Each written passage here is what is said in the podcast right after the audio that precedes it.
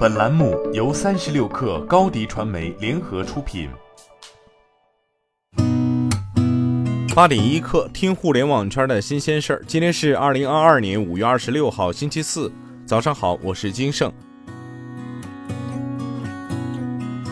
据新浪科技报道，搜狐全体员工遭遇工资补助诈骗一事引发关注。对此，搜狐 CEO 张朝阳发微博回应表示。搜狐一个员工的内部邮箱密码被盗，盗贼冒充财务部发信给员工，发现后技术部门紧急处理，资金损失总额少于五万元。此次诈骗不涉及对公共服务的个人邮箱。此前有消息称，搜狐全体员工遭遇工资补助诈骗，大量员工不但没有等到所谓的补助，工资卡内的余额也被划走。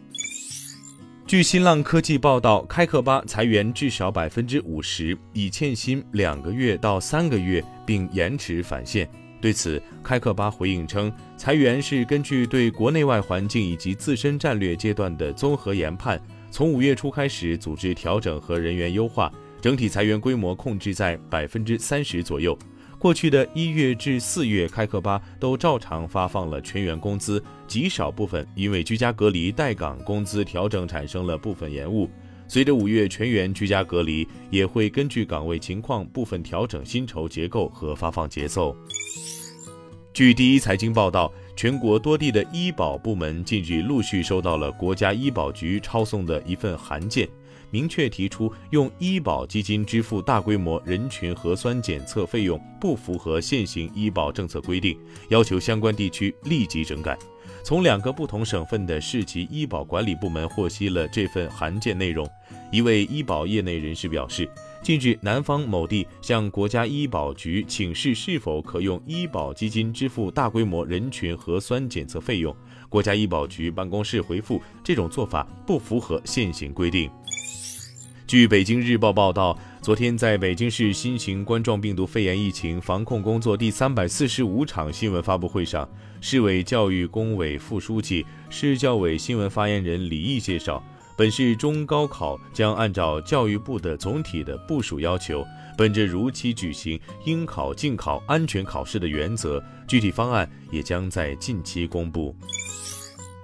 苹果公布了 WWDC 二二年度全球开发者大会日程，包括主题演讲和 Platform State of the Union。今年的 WWDC 大会将于美国当地时间六月六号、北京时间六月七号凌晨一点正式开幕。苹果公司邀请一小部分开发者到总部 Apple Park 园区观看主题演讲。苹果公司表示，这将是一整天的体验活动，开发者也将受邀参观苹果公司新建的开发者中心。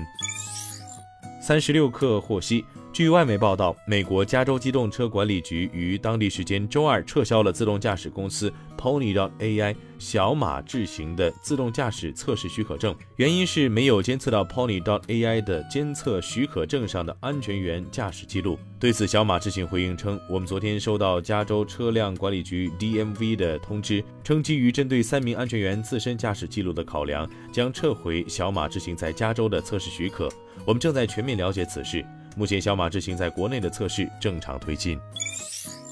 据 TechWeb 报道，智能手机所需高端芯片依赖高通的三星电子，计划在今年七月份组建新的自研芯片研发团队，目标是研发出性能超越苹果自研芯片的产品。报道中还提到，三星芯片研发新团队的组建已在进行中，团队将由从智能手机业务部门和半导体业务部门抽调的人员组成，初期计划向新团队安排约一千名员工。今天咱们就先聊到这儿，我是金盛八点一刻，咱们明天见。